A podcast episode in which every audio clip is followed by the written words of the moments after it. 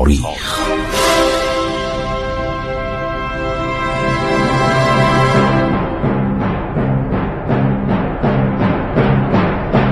کاری از گروه جوان و اندیشه رادیو جوان.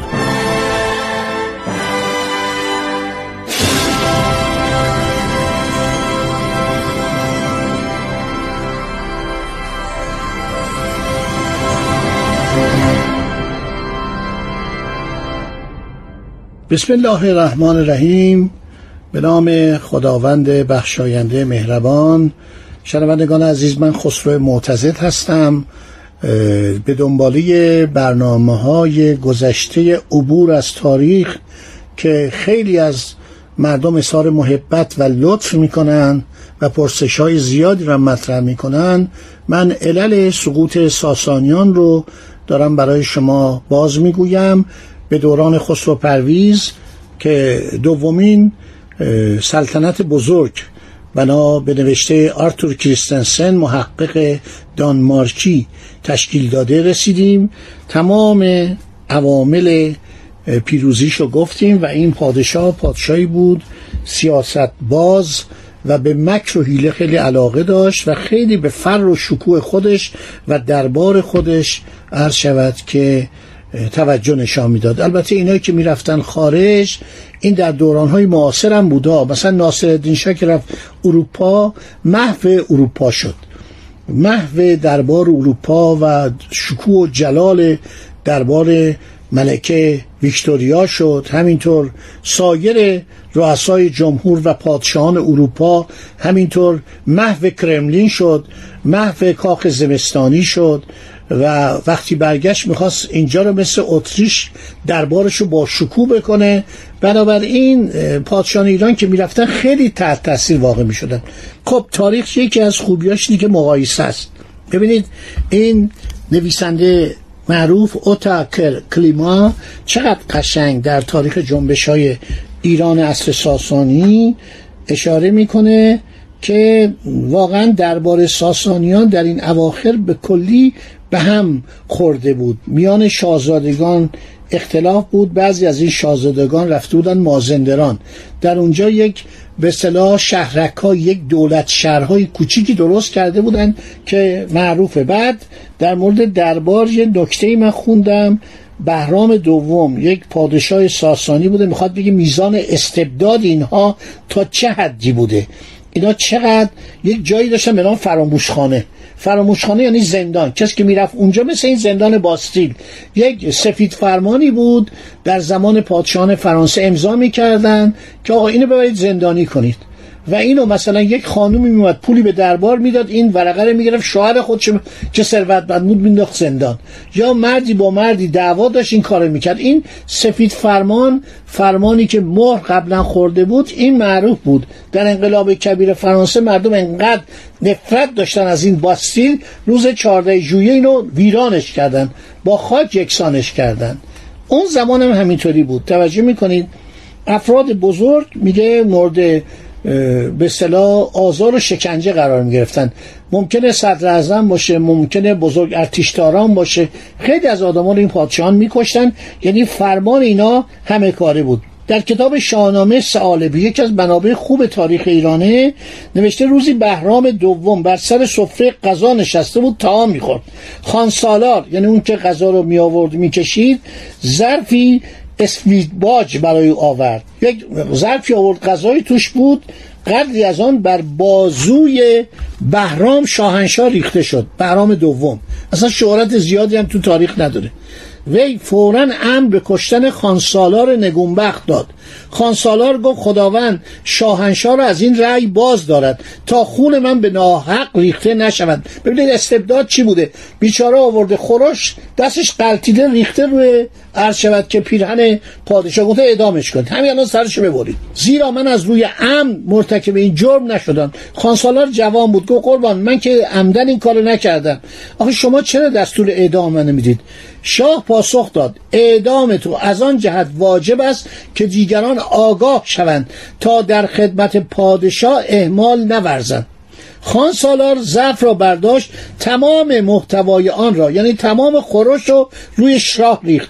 گفت شاه نمی‌خواهم مردم بگویند که تو به ناحق مرا کشته ای چنین کردم تا سزاوار مرگ باشم و تو را به بدرفتاری نسبت به خدمتکارانت متهم نکنند حالا منو بکش. حالا من عمدن این بشخاب خورش رو ریختم رو سر شما این از کتاب شاهنامه سالبیه. حالا هر کاری می‌خوای با من بکن که آبرو تو نره.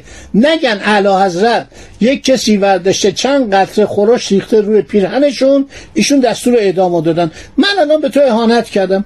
عمدن این ظرف رو ریختم که شما عرض شود منو بکشید.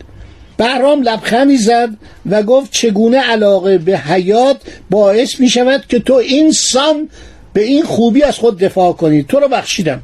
می دلش میسوزه. میگه من اینو ریختم که شما آبروتون نره. فردا نرم بگن این ور اونور که این پادشاه دیوانه است.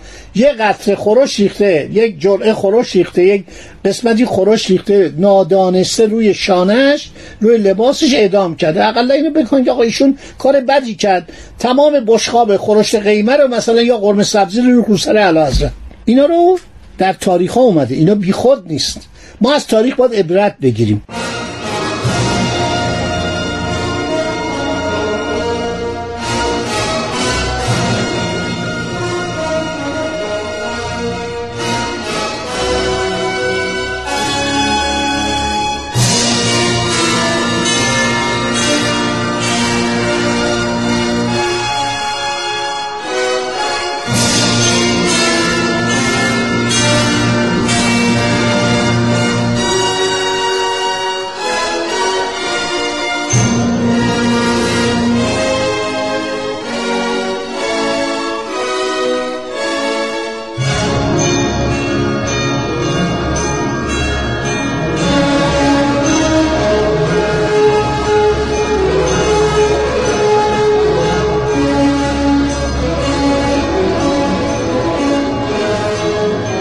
وحشت از حکومت استبداد همه جا را فرا گرفته بود.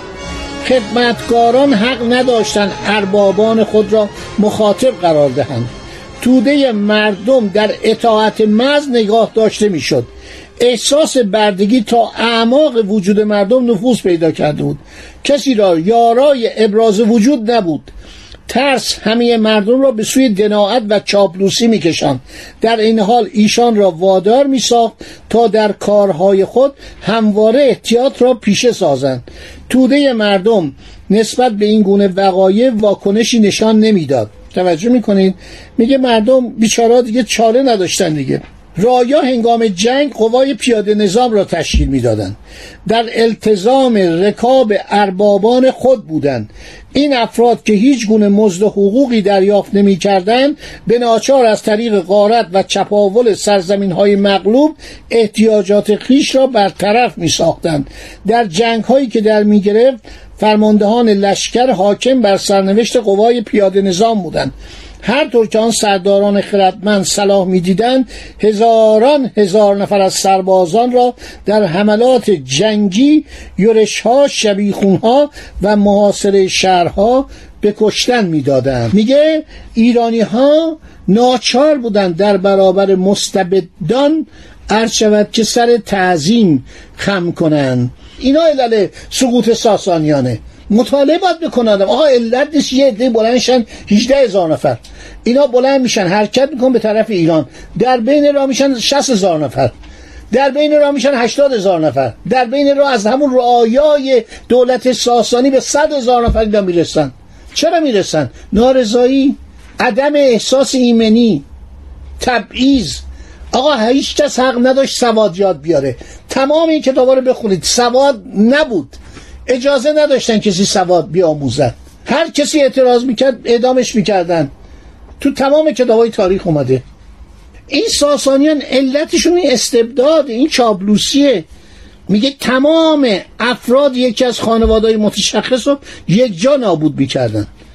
زیر دستان به این امر عادت کرده بودن کمال سعی خود را به کار می بردن تا از راه مت و تملق نظر شهریاران را به خود جلب نمایند.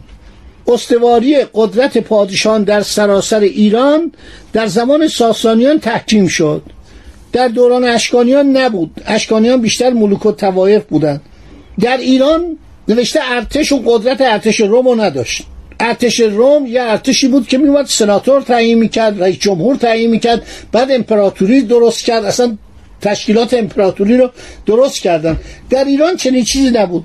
و در تجهیز نیروی جنگی هم کندی به وجود بیومد تا اینا رو جمع کنن. خب اینا نکات خیلی جالبیه.